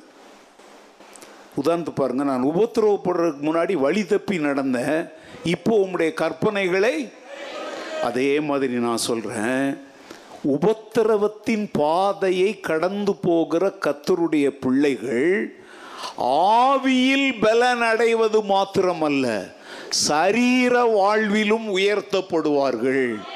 அல்லேலூயா. சாத்ராக், மேஷாக், ஆபேத்நேகோவை தூக்கி எங்கே போட்டாங்க? எரிகிற அங்கிருந்து வெளியே தூக்கி எங்கே வச்சாங்க? தேசாதிபதிகளாய் உயர்த்தினாங்க. தேசத்தின் உயர்ந்த தானியேலை சிங்கக்கபியில தூக்கி போட்டாங்க. அந்த உபத்திரவம் அவனை ஒன்றும் செய்யலை. அவன் அந்த தேசத்தினுடைய யாராய் மாறினான்? கவர்னராய் மாறினான். இதுல இருந்து என்ன புரியுது தெரியுமா? அந்த காலவெளியில் கர்த்தர் உங்களுக்கு சொல்லுகிற செய்தியை கேளுங்க. உபத்திரவத்தை நீ சந்தோஷமாய் ஏற்றுக்கொண்டால் ஆவிக்குரிய நன்மை மாத்திரமல்ல, உலக பிரகாரமான ஆசீர்வாதத்தையும் செழிப்பையும் உயர்வையும் மேன்மையையும் மகிமையையும் தர கர்த்தர் வல்லவராயிருக்கிறார். அல்லேலூயா. இன்னைக்கு அநேகர் உயர்த்தப்பட்டிருக்கிறாங்க, ஆசீர்வதிக்கப்பட்டிருக்கிறாங்கன்னா குறுக்கு வழியில வந்தாங்கன்னு பார்க்காத, அவங்க இயேசுவின் நிமித்தம் பாடுகளை சந்தோஷமா ஏற்றுக்கொண்டவர்கள் என்று பார். அல்லேலூயா. என்னெல்லாம் இந்த பட்டணத்தில் எந்த பாஸ்டர்ஸ் மீட்டிங்கில் போனாலும் பின்னால் மூலையில் இருந்தால் கூட விடுறதில்ல. புஷ் வந்து, ஐயோ அவர் எப்படி எப்படி அவருக்கு என்னப்பா பாஸ்டர் கர்த்தர் ஆசீர். ஏங்க, சும்மாலாம் ஆசீர்வாதம் வரலங்க. உங்களுக்கு தெரியும் இந்த கட்டடத்தை நம்ம எப்படி கட்டணும்னு, உங்களுக்கு தெரியும் நம்முடைய ஊழியங்களை நம்ம எப்படி செய்கிறோன்னு உங்களுக்கு தெரியும். கொடுத்துருக்கிற விலை பெரியது. விசாலமான வாசல் வழியாக நான் போயிருந்தேன்னா இன்றைக்கி நான் சொல்கிறேங்க, மாசத்துல ஒரு ஞாயிற்றுக்கிழமை கூட உங்க கூட நான் இருக்க முடியாது. உலகம் சுற்றும் வாலிபனா தான் நான் இருந்திருப்பேன். இல்ல இல்ல, எனக்கு கொடுத்த மந்தையை காப்பது தான் என் வேலை. உலகம் எல்லாம் ஐரோப்பா, அமெரிக்கா, ஆப்பிரிக்கா, யூகே சுத்திட்டு இருக்கிறதுக்கு தேவன் என்னை அழைக்கல, என் மந்தைய மேய்க்க தேவன் என்னை அழைத்தார்னு ஒரு இடுக்கமான வாசலை நான் தெரிந்து கொண்டதுனால தான் இந்த சபை இன்னைக்கு ஓங்கி நிக்குது. ஆமென். சும்மாலாம் ஜனங்கள் வந்துட மாட்டாங்க, சும்மாலாம் ஆசீர்வாதங்கள் வந்துடாது. தேவன் ஒவ்வொரு இடுக்கத்திற்கு பின்பும் ஒரு உயர்வை நமக்காக வைத்திருக்கிறார். ஓகே, இந்த உபத்திரவம் மூணாவது காரியம், விசுவாசிகளுக்கு வரும் உபத்திரவம் எப்படிப்பட்டது அப்படின்னா, அங்க அந்த வசனம் என்ன சொல்லுது தெரியுமோ, அதி சீக்கிரத்தில் நீங்க கூடிய இந்த லேசான எந்த உபத்திரவம், ரெண்டு காரியம் சொல்றார். ஒன்னு அதி சீக்கிரத்தில், ரெண்டு நீங்க சொல்லலாம் ஐயோ நான் படுற உபத்திரம் இவருக்கு தெரியுமா, நான் எவ்வளோ உபத்திரவப்படுறேன். இல்லைங்க, எந்த உபத்திரவமாக இருந்தாலும் கர்த்தரை நேசிக்கிற பிள்ளைகளுக்கு அது அதி சீக்கிரத்தில் நீங்கிடும். ரெண்டு, அது மிக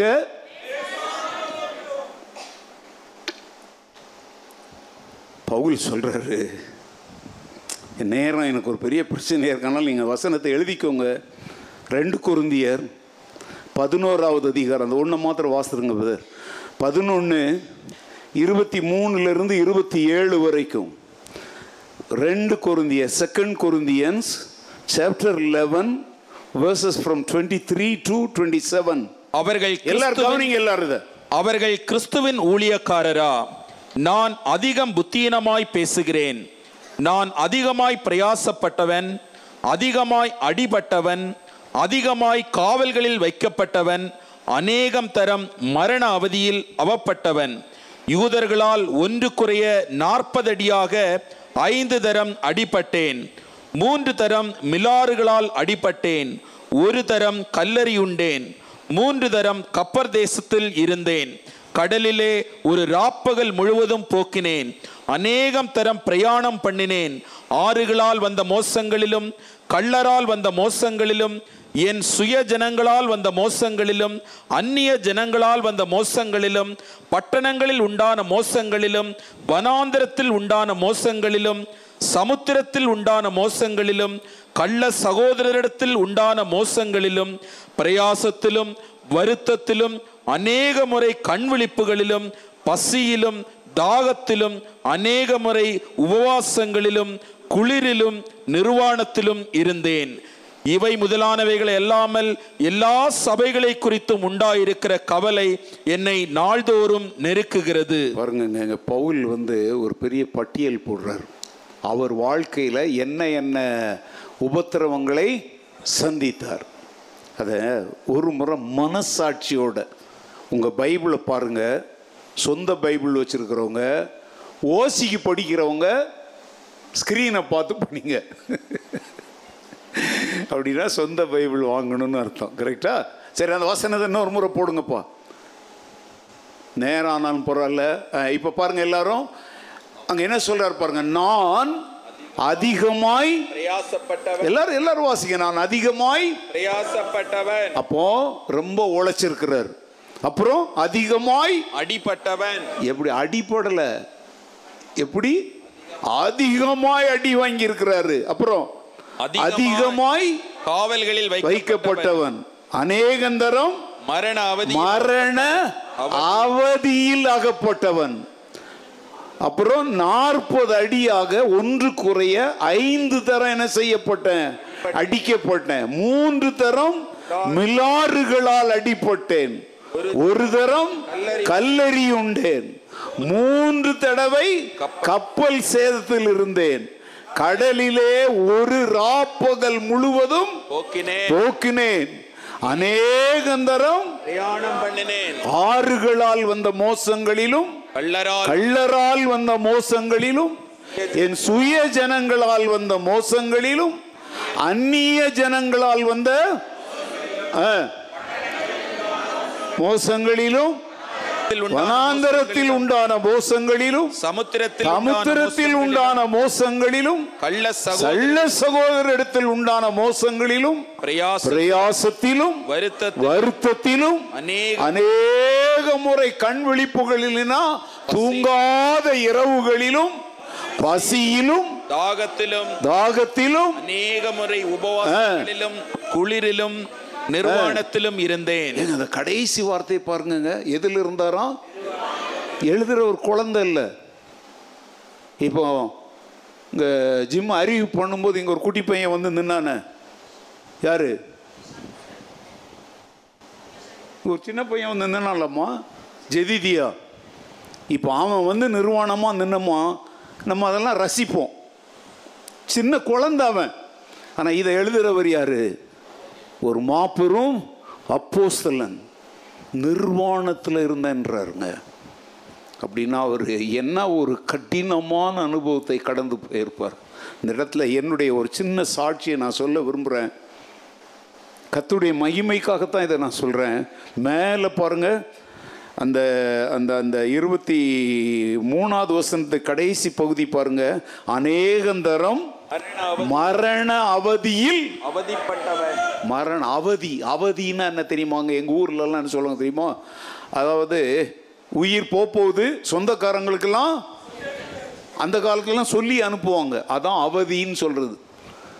அவதிப்படுறார் அப்படின்னு சொல்லுவாங்க. அவதிப்படுறாருன்னா இனி என்ன செய்ய மாட்டார்னு அர்த்தம். அவர் என்ன சொல்றாரு தெரியுமா? அநேகந்தரம் நான் இனி பிழைக்க மாட்டேன் அப்படிங்கிற நிலைமையில இருந்தேன் அப்படிங்கிறார். மூணு வாரம் நான் சுகவீனமா இருந்தேன். சுகவீனமா இருந்தேன்னு பெயருக்கு சொல்றேன். அன்னைக்கு ஒருத்தவங்க சொல்றாங்க, பாஸ்டர் இனிமேல் நீங்க சுகவீனமா இருக்கிறேன்னு சொல்லவே சொல்லாதீங்க பாஸ்டர், நம்ம சர்ச்சில் யாரும் அதை நம்ப மாட்டுறாங்க. ஏன்னா சொல்லும்போது அன்பான தேவனுடைய பிள்ளைகளே, எனக்கு கடந்த வாரமெல்லாம் அப்படின்னு சொன்னால் நம்புவீங்க. நான் சொல்லும் போதே சிங்கம் மாதிரி சொல்கிறேன். அதனால யார் அதை என்ன செய்யறது இல்லை. சிலருக்கெல்லாம் பாருங்க, ஒரு சின்ன தலைவலி வந்துட்டா போதுங்க, அம்மா ஷோ காட்டுவாங்க பாருங்க. நடிகையர் திலகம்தான், ஒரு சின்ன வயிற்று வலி தான் புருஷன்ட்ட ஷோ போடுவாங்க பாருங்க. நீ சம, நீ பாத்திரம் விளக்கு, நீ பிள்ளைகளுக்கு அதை செய். நான் நான் கிட்டத்தட்ட நாற்பது வருஷமா விக்கல்ல கஷ்டப்படுறேங்க. ஆனா இந்த தடவை இந்த பத்து நாள் எனக்கு அந்த வசனம் ஞாபகம் வெளிப்படுத்தல. பத்து நாள் உபத்திரவப்படுவீர்கள்னு ஒரு வசனம் இருக்கு. கரெக்டா பத்து நாள் இருந்துச்சுங்க. நான் உண்மையிலே சொல்கிறேன், இந்த நாற்பது வருடத்தில் நான் பட்ட வேதனைகளை விட இந்த பத்து நாள் விக்கல்ல நான் பட்ட வேதனை வார்த்தைகளால் விவரிக்கவே முடியாது. எத்தனையோ முறை நான் அட்மிட்லாம் பண்ணியிருக்கிறாங்க. ரெண்டு வாரம் கண்டினியூவாக நான் அட்மிட்டில் இருந்திருக்கிறேன். என்ன செய்வாங்க தெரியுமா? குளுக்கோஸ் ஏறிக்கிட்டே இருக்கும். ஒரு ஆறு மணி நேரம் எட்டு மணி நேரம் கழித்து கண்ணை முழிப்பேன். உடனே இன்னொரு இன்ஜெக்ஷன் போட்டு தூங்க வைப்பாங்க. எத்தனை வாரம்? ரெண்டு வாரம். கண் விழிக்கும் பொழுதே அடுத்த இன்ஜெக்ஷன். எப்படி என் உடம்பு இருந்திருக்கும் நீங்களே பார்த்துக்கோங்க. விக்கல் நிற்கிற மாதிரி இல்லைங்க. ஒரு டாக்டர் வந்தார். ஓகே, ஏன்னா hiccup is not a disease. விக்கல் என்பது ஒரு வியாதி அல்ல, உடலின் ஒரு பகுதி பாதிக்கப்பட்டிருக்கிறது என்பதை அது என்ன செய்து இண்டிகேட் பண்ணுது, அவ்வளவுதான். ஹிக்கப்புக்கு வந்து என்ன கிடையாது, மருந்தே கிடையாது. விக்கல் பற்றி நான் ஒரு புஸ்தகம் எழுதுனேன்னா கோடி கோடியாக வித்துரும், அவ்வளோ கஷ்டப்பட்டுருக்குறேன். ஆனால் இந்த தடவை இந்த பத்து நாளில் நான் பட்ட பாடு இருக்குது. இந்த பார்த்த பவுல் சொல்கிறார் தெரியுங்களா, அநேகந்தரம் நான் மரண அவதியில் அகப்பட்டவன். நீங்களாம் யாரும் அதிர்ச்சிலாம் அடையாதீங்க, சந்தோஷமும் அடையாதீங்க. இந்த தடவை என்ன ஆச்சு தெரியுமாங்க? மூன்று நாட்கள் நான் பெட்லேயே இருக்க வேண்டியதாகிடுச்சு. யூஸ்வலாக என்ன இருந்தாலும் நான் ஆஃபீஸ்க்கு வருவேன், வேலைகளை வழக்கம் போல் செய்வேன். ஒன்று ரெண்டு நாட்கள் மாத்திரம் நான் தியானம் உங்களுக்கு எழுதலை இல்லையா, குரூப்பில் பார்த்துருப்பீங்க. முடியவே முடியலைங்கிற நிலைமையில தான் என்னால் தியானம். ஆனால் அதே விக்கலோடு உட்காந்து என்ன பண்ணேன் நான், தொடர்ந்து உங்களுக்கு தியானங்களை அனுப்பிக்கிட்டு தான் இருந்தேன். மூன்று முறை பல முறை ஆச்சு. ஆனால் அந்த மூன்று முறை மறக்க முடியாது. எங்கள் வீட்டுக்கு வந்தவங்களுக்கு தெரியும், நான் படுத்திருக்கிற கட்டிலுக்கு நேராக வார்ட்ரூப் இருக்குது, துணி வைக்கிற அந்த இது, அதில் ஆள் உயர கண்ணாடி இருக்கும். நான் அந்த பெட்டில் உட்கார்ந்தா கண்ணாடியில் என்ன செய்யலாம் பார்க்கலாம். என் பெட்ரூம் யோசித்து பாருங்கள், விக்கல் எப்படி வரும் தெரியுமா? அப்படின்னு ஒரு முறை வந்தால் பரவாயில்லைங்க, இப்படி வரும். அதாவது மூச்சு என்ன செய்ய முடியாது, ஒரு பத்து விக்கல் அப்படியே தொடர்ந்து வரும். அப்போ வந்து என்ன செய்யணும், மூச்சு நின்றும். நான் சொல்றதெல்லாம் உங்களால் புரிஞ்சிக்க முடியாது. மூன்று முறை என்னுடைய முழு மூச்சும், அதாவது பிரீத்திங் நின்றுச்சு. ஆனால் சுய அறிவோடு இருக்கிறேன், கண்ணாடியில் என்ன பார்க்குறேன், என் ரெண்டு கண்ணும் வெளியே வந்துருச்சு. ஏன்னா ஆக்சிஜன் உள்ளே போகலை அப்படின்னா பாடியில் மாற்றங்கள் ஏற்படும். கண்ணு வெளியே வந்துருச்சு. பாஸ்ரம் அங்கே உட்கார்ந்துருக்காங்க, இருந்தாலும் என்ன இவ்வளோ பெரிய பொய் பேசுகிறான்னு நினைப்பாங்க. ஏன்னா நான் இதை யாருக்குமே நான் சொல்லலை, யாருடைய உதவி. ஏன்னா அப்போ கூட அவ்வளோ நடந்தால் கூட அடுத்த ரூமில் தான் அவங்களுக்கு இருக்கிறாங்க, அவங்களுக்கு அது கேட்கலை, அந்த சத்தம் அவங்களுக்கு கேட்கலை. மூக்கை பொத்தி பார்க்குற, ஒருவேளை வாய் வழியா, அப்படி இதுதான் மெத்தட். வாய் வழியாக மூச்சு விட சொல்லுவாங்க. இங்கே வாய் வழியாக தான் என்ன வந்துகிட்டு இருக்குது, விக்கல் வருது. மூச்சு நின்றுச்சு, நெஞ்செல்லாம் அடைச்சிருச்சு, கண்ணு ரெண்டும் முட்டை மாதிரி வெளியே வர்றதை என் சொந்த சரீரத்தை நானே கண்ணாடியில் பார்க்குறேன், பிணமாகிட்டு இருக்கிறேன்.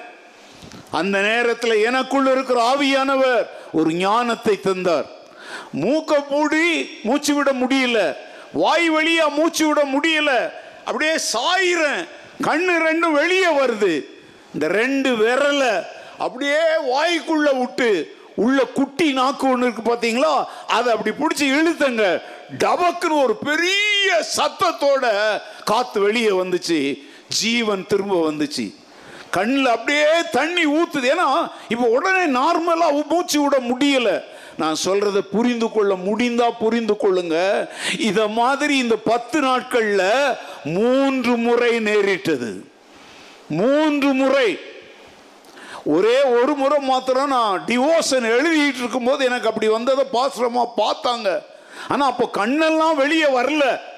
இதெல்லாம் நான் ஏன் இந்த இடத்துல சொல்றேன் தெரியுமாங்க? நம்ம பாஸ்டர் சீக்கிரம் செத்து போயிடுவாருன்னு நீங்க சந்தோஷப்படுறதுக்காக இல்லை. நீங்க நான் சாவணும் ஜெபிச்சா கூட சாக மாட்டேன், இங்கே ஏறி வா அப்படின்னு ஆண்டவர் அழைப்பு வந்தாதான் நான் இந்த உலகத்தை விட்டு போவேன். ஆனா நான் ஏன் இதை சொல்றேன் அப்படின்னா, பவுல் இதை எழுதும் பொழுது அவருடைய மனநிலை எப்படி இருந்திருக்கும்னு எனக்கு நல்லா தெரியும். ஏன்னா நானும் அநேக முறை மரண அவஸ்தையில் இருந்தவன். ஒரு மலை மேல அந்த காலத்தில் இருக்கிற ஒரு ஸ்கூட்டரை ஓடிட்டு போகும்பொழுது அந்த காட்டு எருமை குறுக்க பாய்ந்து அப்படியே அந்த பள்ளத்தாக்குல ஸ்கூட்டரோட உருண்டு கை காலெல்லாம் அடி வாங்கி இப்போ கூட என் உடம்புல காயங்கள் இருக்குது. கப்பல் சேதத்தில் இருந்தவன். பசி, குளிர், நிர்வாணம் ஒன்று தவிர நான் இதில் எழுதப்பட்டிருக்கிற அத்தனையே நான் அனுபவித்தவன். ஏன் ஏன் சொல்லுங்க பார்க்கலாம். என்ன வாசல்? இதனுடைய முடிவு என்னது? ஜீவன், நித்திய வாழ்வு. அது எப்படிப்பட்டதுங்கிறத சொல்றேங்க. பவுல் இந்த பாடுகளையெல்லாம் சகித்துட்டு என்ன சொல்றாரு தெரியுமா? எனக்கு பலவீனம் இருந்துச்சு, ஆனால் அந்த பலவீனம் என்னை விட்டு நீங்கட்டும்னு ஆண்டவர்கிட்ட நான் எத்தனை முறை ஜெபம் பண்ணேன், ஆனால் அது நீங்கலை. ஆண்டவர் என்ன சொல்றாரு தெரியுமா? என் கிருபை உனக்கு, உன் பலவீனத்திலே என் பலன். பவுல் வந்து இப்படி சொல்லுவாங்க, நித்திய கண்டம் பூரண ஆயுசுன்னு ஒரு பழமொழி இருக்கு. அதாவது எப்போ பார்த்தாலும் சாவுற மாதிரி இருப்பான், ஆனால் நல்லா நீண்ட காலம் உயிர் வாழ்வான். நானும் பவுலும் ஏதோ ஒரு விதத்தில் எங்களுக்குள்ள ஜீன் ஒன்றா இருக்குது. நான் நடந்தாள் பவுல் கூட எங்கள் பெருமையாக சொல்லலை, தாழ்மையோட சொல்கிறேன். என்னை விட பாடுபட்ட பக்தர்கள்லாம் நிறைய பேர் இருக்கிறாங்க. ஆனால் உங்கள் முன்னாடி என்ன சொன்னால் தானே புரியும். அதனால் நான் இப்போ சொல்கிறேங்க, இந்த மூன்று வாரத்துக்கு அப்புறம் இந்த இடத்துல நான் நிற்கிறேன்னா மூணு முறை மரணத்திற்கு தப்பி வந்து நிற்கிறேன். ஆனால் நான் இதை யாருக்கும் விளம்பரம் பண்ணலை, ஜிம்முக்கெல்லாம் இது தெரியவே தெரியாது, பாஸ்டர் அம்மாவுக்கு எங்கள் வீட்டில் இருக்கிற பிள்ளைங்க யாருக்கும் தெரியாது.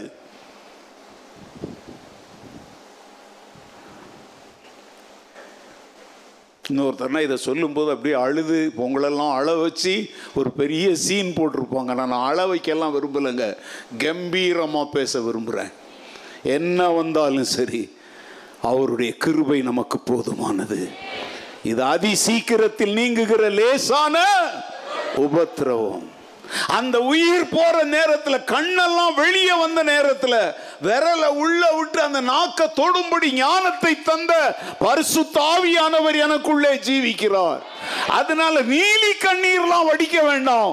உபத்திரவத்திலையும் சிங்கம் போல முழங்குவதுதான் கிறிஸ்தவ வாழ்க்கை. அல்லேலூயா. சரி, நாலாவது பாயிண்ட், இவ்வளோ பாடுகள் படுறோம், இதுக்கு ஏதாவது பலன் உண்டாங்க சொல்லுங்க. சரி, அவர் என்ன சொல்றாருன்னா, இந்த லேசான உபத்திரவம். என்ன உபத்திரவம்? அப்படி உபத்திரவம் எல்லாருக்கும் லேசா தெரியுமாங்க? இப்ப நான் சொன்னேங்க, மூணு முறை இப்படி நான் உயிர் பொழைச்சிக்கிட்டேன்னு அசால்ட்டா சொல்றேன். நீங்கெல்லாம் சொல்லுங்க, என்ன இந்த ஆளு கூலா சொல்றான், நானா இருந்தா செத்தே போயிருப்பேன், என் கண்ணு வெளியே வர்றத கண்ணாடியில பார்த்தா அதுலேயே உயிர் போயிட்டு இருக்கும் நீங்க நினைக்கிறீங்க. நான் ஏன் அசால்ட்டாக சொல்கிறேன்? ஏன்னா எனக்கு பொறுத்த வரைக்கும் இது லேசான உபத்திரவம். இப்போ நான் வேகமாக சொல்கிறேன். உபத்திரவம் லேசாக யாருக்கு தெரியுங்க? எல்லாருக்கும் தெரியாது. யாருக்கு தெரியும்னு நான் விளக்கமாக சொல்லாமல் பாயிண்ட் மாத்திரம் சொல்கிறேன். நித்தியமான காரியங்கள் மேல் யார் ஆவலோடு இருக்கிறாங்களோ அவங்களுக்கு இந்த உலகத்துல என்ன உபத்திரம் வந்தாலும் அது என்னவா தான் தெரியும். கர்ப்ப வேதனை, ஜீவனே போற வலிய கூட தாங்கிக்கிட்டு ஒரு பெண் பிள்ளைய பெக்குறா. ஏன் தெரியுமா? இன்னும் சில வினாடியில அவ கையில ஒரு குழந்தை இருக்க போகுது. அதனால தான் அந்த பிரசவ வலி அவ தாங்கிக்கிறா, கத்துறா, கைய பிடிச்சி காலை பிடிச்சி கட்டி வச்சாலும் அது அவ தாங்கிக்கிற காரணம் என்ன தெரியுமா? கையில் என்ன தவள போகுது. அத மாதிரி இந்த உலகத்துல உச்சந்தலையிலிருந்து உள்ளங்கால் வர பாடுகளே என் பங்கா இருந்தாலும் சரி, என் கவனம் எல்லாம் என் இயேசு வர போகிறார், நித்தியத்தின் வாசல் எனக்காய் திறக்க போகிறது, என் பிதாவின் வீட்டில் என் இயேசு எனக்காக உண்டாக்கி வைத்திருக்கிற எது வாசஸ்தலத்தை நான் சுதந்தரிக்க போகிறேன். இந்த எண்ணம் இருக்கிறவங்க எந்த உபத்திரவத்தையும் என்னவா தான் பார்ப்பாங்க. அல்லேலூயா. ரெண்டு, கிறிஸ்துவின் மேல் உண்மையான அன்புள்ளவங்களுக்கு எந்த உபத்திரவமும் லேசா தான் தெரியும். எனக்காக அவர் பட்ட பாடுகளோடு நாம் படுகிற பாடுகளை போய் ஒப்பிட முடியுமாங்க? அகோர கோலத்தில் எனக்காக மரித்தவர் மேல் உள்ள அன்பு சகலத்தையும் தாங்கும்படி என்னை வழி நடத்துகிறது. அல்லேலூயா. வேற எதுவுமே இல்லைங்க, அவர் மேல் உள்ள அன்பு தான் இந்த உபத்திரவத்தை லேசானதாய் காட்டுது. மூணு, கிறிஸ்துவின் ராஜ்ய பணியின் மேல் தனியாத தாகம் உள்ளவர்களுக்கு எந்த உபத்திரவமும் லேசா தான் தெரியும். கொல்றியா கொல்லு, அடிக்கிறியா அடி, சாவடிக்கிறியா சாவடி, ஆண்டவருடைய பணியை நான் தொடர்ந்து செய்வேன், அவருடைய பணியில நான் சாக விரும்புறேன்னு சொல்றவனுக்கு இந்த உபத்திரவெல்லாம் ஒண்ணுமே இல்லைங்க. ஒரு ஆமேன் வருதா பாரு. நாலு, ஆத்தும பாரமும் மிஷனரி தரிசனமும் உள்ளவர்களுக்கு பாடுகள் லேசானதா தெரியும். அல்லேலூயா. ஏன்னா நான் என்ன பாடுபட்டாலும் ஆத்துமாங்கிற ஒரு குழந்தைய ஆண்டவர் கையில கொடுக்க போறேன் நினைக்கும் போது அந்த மிஷனரி பணியில சுவிசேஷ பணியில நாம படுகிற பாடுகள் எல்லாம் எப்படி தெரியும்? லேசா தெரியும். அல்லேலூயா. கர்த்தர் மேல் உன் பாரத்தை, அவர் உன்னை அது மாதிரி அடுத்த பாயிண்ட்டு, கர்த்தர் மேல் பாரத்தை வைக்க கற்றுக்கொண்டவங்களுக்கு எல்லாமே எப்படி தான் தெரியும்? Praise the Lord.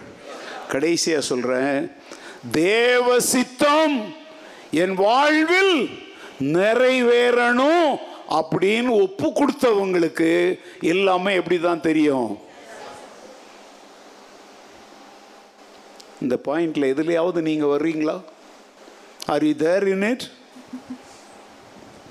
இல்லை அப்படின்னா நீங்கள் ஆண்டவர்கிட்ட கேளுங்க. சும்மா பித்தலாட்டத்துக்கு பேருக்கு ஒரு கிறிஸ்தவனா பைபிளை தூக்கினாலே விரும்பலாண்டவர். ஒரே ஒரு வாழ்க்கை, இடுக்கமான வாசலில் வந்துட்டேன், பின்னோக்கிலாம் இனி நான் பார்க்க மாட்டேன், விசாலமான வாசலில் போகிறவங்க போட்டோம், அது அவங்க முடிவு ஆண்டவர். ஆனால் நான் உம்மை பின்பற்ற தீர்மானிச்சிட்டேன், முடிவை அடையும் வரைக்கும் பின் திரும்பி பார்க்க மாட்டேன். மோட்சத்தில் முற்றி பெறுவதே மெய்யான வெற்றி. இந்த மத்தியான வேளையில் அப்படி சொல்லுங்க, யாராவது இருக்கிறீங்களா? கடைசி காரியத்தை சொல்கிறேன், இந்த உபத்திரவங்களின் பலன் என்ன தெரியுமாங்க? மிகவும் அதிகமான நித்திய கன மகிமையை கொண்டு. அந்த வார்த்தையை பாருங்க, மிகவும் அதிகமான நித்திய கன. ஒவ்வொரு வார்த்தைக்கும் அர்த்தம் இருக்கு, விவரிக்க நேரம் இல்லை, நீங்களே புரிஞ்சுக்கோங்க. அப்போ நம்ம படுகிற பாடுகளுக்கெல்லாம் என்ன இருக்குது? நான் இப்போ ஒரு வார்த்தை சொல்லித்தரேன், அதை நீங்கள் சொல்லுங்க, ஜெபம் பண்ணி முடிச்சிடலாம். ஓகே, ரெடியாக இருக்கிறீங்களா? பைபிளை பார்த்து எழுதிக்கிட்டுலாம் உட்காந்துருக்காதீங்க. நான் படுகிற உபத்திரவங்கள் தற்காலிகமானவை, நான் அடைய போகிற பலன்கள் நித்தியமானவை. இந்த ரெண்டு வார்த்தையை மனசில் வச்சுக்கோங்க. ஒருத்தர் ஒருத்தர் பாருங்க, இல்லை எழுந்ததில்லைங்க, எல்லாரும் அப்படியே ஒருத்தர் முகத்தை ஒருத்தர் பார்த்து இந்த அறிக்கையை சொல்லுங்க. ஏன்னா அறிக்கை செய்வது எப்போதுமே நம்முடைய நம்பிக்கையின் உறுதிப்படுத்துதல். நான் படுகிற பாடுகள் தற்காலிகமானவைகள், நான் அடைய போகிற பலன்களோ நித்தியமானவைகள். இன்னொரு தடவை நீங்களே சொல்லுங்க பார்க்கலாம். நான் சொன்ன இருங்க, நான் சொன்னால் சத்தமாக சொல்கிறீங்க, நீங்கள் சொன்னால் செத்தவங்க மாதிரி சொல்கிறீங்க. நல்லா ஜீவனோட இவ்வளோ பிரசங்கம் மூணு பாட்டு கேட்டிருக்கிறீங்க. இந்த அறிக்கையை சரியாக செய்யுங்க. நான் சொல்கிறேன் கவனிங்க, நான் படுகிற பாடுகள் தற்காலிகமானவை, நான் அடைய போகிற பலன்களோ நித்தியமானவைகள். இப்போ நல்லா சத்தமாக சொல்லுங்க.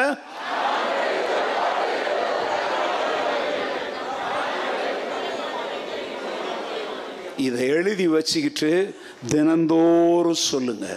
பாடுகள் வரும்போது சொல்லுங்க, நான் அடைகிற பாடுகள் தற்காலிகமானவைகள், நான் அடைய போகிற பலன்களோ. கண்களை மூடி நாம் ஜெபிப்போம். ஜெபம் பண்ணுங்க.